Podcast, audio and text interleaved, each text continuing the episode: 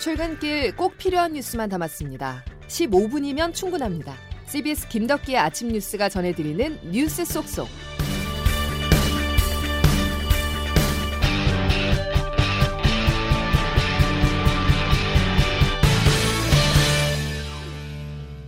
여러분 안녕하십니까? 10월 23일 김덕기 아침 뉴스입니다. 검찰총장은 법무부 장관의 부하가 아닙니다. 참아오던 윤석열 검찰총장이 반격에 나섰습니다. 특히 라인펀드 사기 사건과 관련해서 갈등을 이어온 추미애 법무부 장관을 향해서 날선 말을 쏟아냈는데요. 또 여권을 중심으로 제기된 사퇴 요구를 일축하면서 물러나지 않겠다는 뜻도 분명히 했습니다. 첫 소식 송영훈 기자의 보도입니다. 그것도 선택적 의심 아니십니까? 과거에는 안 그러셨지 않습니까? 과거에는 저에 대해서 안 그러셨지 않습니까?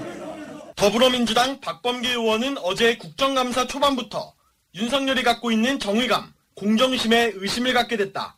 선택적 정의를 갖고 있다며 강하게 비판했습니다.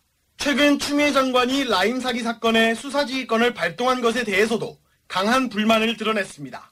도대체 무슨 근거로 검찰총장도 이 부실 수사에 관련돼 있다라는 취지의 발표를 했는지 저는 도저히 이해할 수가 없고 중상모략이라는 단어는 제가 쓸 수 있는 가장 점잖은 단어라고 저는 생각합니다. 그러면서 이렇게도 말했습니다.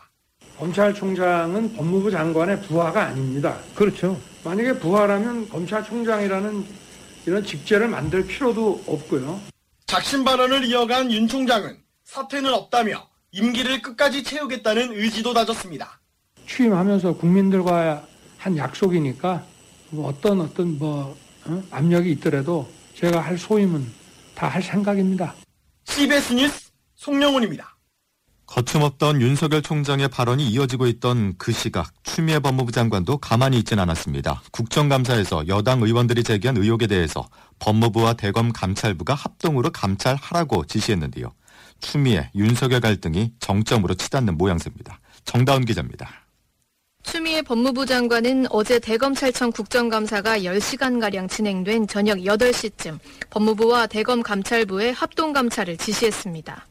윤석열 검찰총장이 라임 사건 관련 검사 접대 의혹을 보고받지 못했다고 국감에서 재차 밝히자 비위 제보자의 주장과 불일치하는 지점을 감찰에서 다시 따져보자는 겁니다. 당초 추 장관은 라임 사건에서 검사 비위와 야당 의원 연루 의혹에 대한 보고와 수사가 누락됐다는 제보에 힘을 실으며 윤 총장의 책임을 물어 수사 지휘권을 행사했습니다. 그러나 수사팀 관계자들은 물론이고 전현직 서울 남부지검장과 윤 총장까지 추 장관의 의심에 정면으로 반박한 상황입니다. 특히 어제 국감 시작 전 박순철 서울 남부지검장은 최근 상황에 대해 정치가 검찰을 덮어버렸다고 비판하며 사임 의사를 밝혔습니다. 윤 총장은 추 장관의 합동감찰 지시에 대해 바로 불편한 기색을 표했습니다. 수사나 소추에 관여하는 것으로 보여질 우려가 많이 있고요. 예. 대검 감찰부와 함께 한다고 이렇게 나와 예. 있는데 예. 이거는 좀 일방적이고 남부지검장의 반발성 사표에 이어 사실상 윤 총장을 상대로 한 감찰까지 이어지면서 당분간 검찰의 내홍은 더 깊어질 것으로 전망됩니다. CBS 뉴스 정다운입니다. 야당은 라임 옵티머스 사기 사건과 관련해서 특별 검사 법안을 제출하면서 맞섰습니다. 국민의당과 국민의힘은 수많은 금융사기 피해자를 양산한 거대 범죄임에도 정부 여당은 사건을 은폐, 축소하는 모습을 보였다면서 독립적 지위를 갖는 특검을 임명해 엄정한 수사를 하자고 특검 제안 이유를 설명했습니다. 야당은 특검의 수사 대상에 금융 범죄뿐 아니라 수사상 직권 남용까지 포함시켜 추미애 장관과 이성윤 서울중앙지검장까지 겨냥했다는 분석이 나오고 있습니다. 다음 소식입니다. 독감 백신을 맞은 뒤 사망한 사례가 서울을 포함해서 12개 시도에서 보고됐습니다. 사망자는 28명까지 늘어났는데요.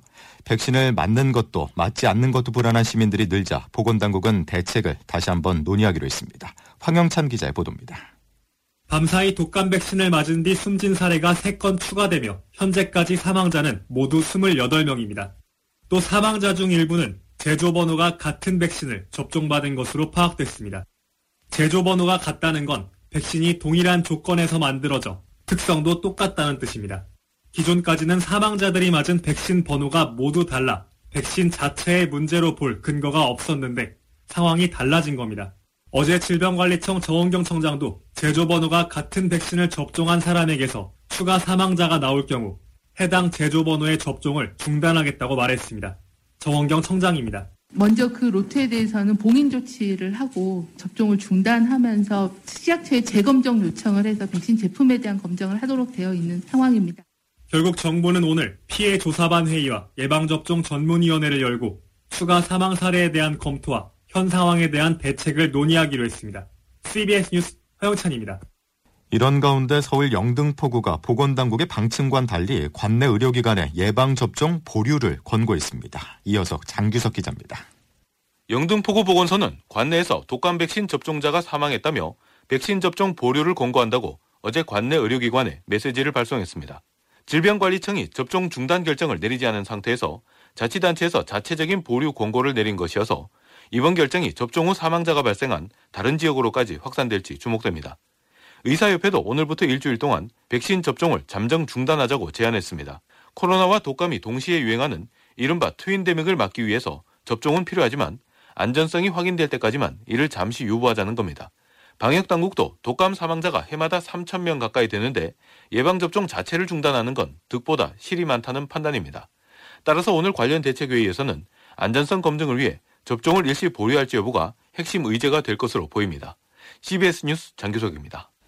요양병원과 재활병원 등을 중심으로 집단 감염이 확산되면서 어제 코로나19 신규 확진자는 121명으로 늘어났습니다. 국내 발생은 104명, 해외 유입은 17명으로 국내 발생 환자가 세 자릿수를 기록한 것은 28일 만입니다. 경기도 남양주의 요양병원에서 35명이 집단으로 코로나19 확진 판정을 받았으며 건물 전체가 격리 중인 경기도 광주 SRC 재활병원에서는 20명이 추가 확진돼 누적 확진자는 106명이 됐습니다.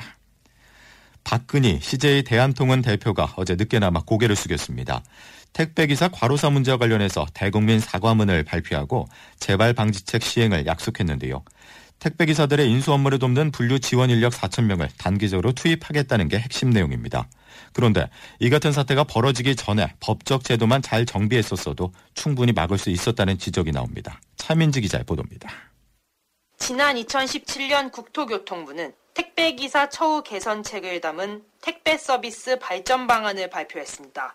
당시 택배기사 4명이 잇따라 과로사로 사망하면서 급하게 대책 마련에 나선 겁니다. 방안에는 장시간 근로를 방지하는 표준 근로계약서 마련과 산재보험 가입을 확대하는 내용이 담겼습니다. 하지만 당시 발표된 대책 중 지켜진 것은 하나도 없었습니다. 표준계약서 마련은 노사 합의가 결렬되면서 중단됐고 산재보험 확대는 택배사와 보험사의 반대로 무산됐습니다. 택배기사 처우 개선을 위한 입법 작업도 지지부진하면서 정부가 야심차게 가동한 테스크포스도 사실상 중단됐습니다. 전문가들은 정부가 문제를 방치했다고 지적합니다. 노동환경건강연구소 일과건강의 한희님 사무처장입니다. 법이 설사 없다고 할지라도 뭔가 긴급한 조치를 취해야 되고 또 노동부는 기본적으로 빨리 근로감독 들어가서 행정명령 같은 걸 할 수 있다라고 보거든요. 대책이 추진되지 못했던 3년 동안 택배기사 14명이 과로사로 숨졌습니다. CBS 뉴스 차미지입니다. 나라박 소식으로 이어가겠습니다. 미국 대선의 큰 변수가 될 마지막 TV 토론이 오늘 열립니다. 격전지 지지율이 박빙으로 좁혀지고 있는 상황이라 이번 TV 토론에 대한 관심이 어느 때보다 높은데요. 미국 대선 분위기를 워싱턴에서 권민철 특파원이 취재했습니다. 통상적인 미국 대선은 현직 대통령의 야당 후보의 도전 구도로 치러졌습니다. 하지만 올해는 반대 분위기입니다. 10%포인트 바이든이 우세한 전국적 단위의 여론조사, 또 최근 격차가 줄어들었다고는 하지만 승부처인 격전지 여론도 바이든의 우세한 때문입니다. 그래서 트럼프 대통령도 마지막 기회인 오늘 TV 토론을 벼르고 있다고 합니다. 바이든의 가족 문제, 즉 최근 재점화된 헌터 스캔들과 중국 문제가 조준점입니다. 아들 헌터가 재직하던 우크라이나 회사를 바이든이 몰래 도왔다는 이 스캔들은 바이든의 타락 이미지를, 바이든의 과거 친중국 행보는 미국 내 커지고 있는 반중 정서를 각각 겨냥한 겁니다. 특히 헌터 스캔들의 증인을 토론회장에 출연시키는 깜짝 이벤트도 준비 중이라고 하는데 흠이 더 많은 트럼프가 바이든의 흠을 잡는 전략은 패착이라는 관측도 있습니다. 이런 트럼프의 공세 모드와 달리 바이든은 자택에 칩거해 왔습니다. 다 된 밥에 재 뿌리지 않도록 오늘 토론회에 말 실수 없도록 토론 준비에 몰두했다고 합니다. 최근 코로나 3차 확산세도 바이든에겐 좋은 무기입니다. 한편 오늘 미 정보당국은 2016 대선 때 러시아 선거 개입에 이어 이번엔 이란의 선거 개입을 확인했다고 밝혔습니다. 올해 대선이 어느 때보다도 뜨겁다는 걸 보여주는 또 다른 방증입니다. 와싱턴에서 CBS 뉴스 권민철입니다.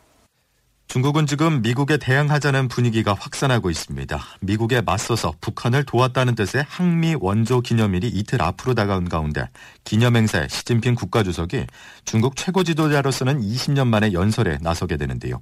미국을 자극할 만한 말이 나올지 관심입니다. 베이징에서 안성용 특파원입니다. 항미 원조 작전, 미국에 대항해 북한을 도와 한국전에 참전했다는 6.25 참전의 중국식 표현입니다. 올해는 이른바 항미 원조작전 70주년이 되는 해로 지난 19일은 중국군이 압록강을 건넌 날이었습니다. 어이없는 방탄소년단 논란으로 항미 원조라는 말이 익숙해진 가운데 시진핑 주석이 오늘 중국군의 한국전 참전 70주년 기념식에 참석해 연설합니다. 시 주석은 오늘 연설에서 항미 원조 작전의 승리에 방점을 찍을 것으로 보이지만 미국 대선을 열흘 앞둔 불확실한 상황에서 대외적으로 새로운 메시지를 던지지는 못할 것으로 보입니다. 그럼에도 시 주석이 기념식에 직접 참석하는 것은 코로나19 심해진 애국주의 고조 분위기와 무관치 않아 보입니다. 애국주의 물결 속에 다음 주 열리는 공산당 제19기 5차 중앙위원회 전체회의에서 향후 5년의 중국 경제 밑그림이 그려지고 시 주석의 권력도 강화될 전망입니다. 베이징에서 CBS 뉴스 안성료입니다. 서울 서초구가 논란이 되어 온 재산세 감면 조례안은 오늘 강행합니다. 이에 대해서 서울시는 서초구의 조례안이 조세 법률주의에 어긋나고 형평성 문제도 있다면서 법적 대응을 검토하겠다며 강경 대응 방침을 밝혔습니다. 텔레그램 박사방에서 성착취물을 제작 공유한 혐의로 기소된 조주빈에게 검찰이 무기징역을 구형했습니다.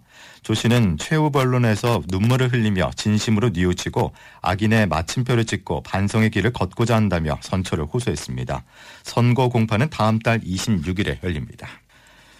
토트넘의 손흥민 선수가 유로파리그 린츠전에서 시즌 9호 골을 기록했습니다.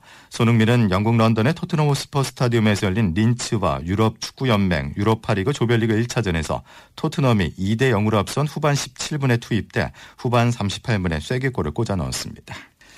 김덕기 아침 뉴스 여러분 함께하고 계신데요. 이제 날씨 알아보겠습니다. 이수경 기상 리포터.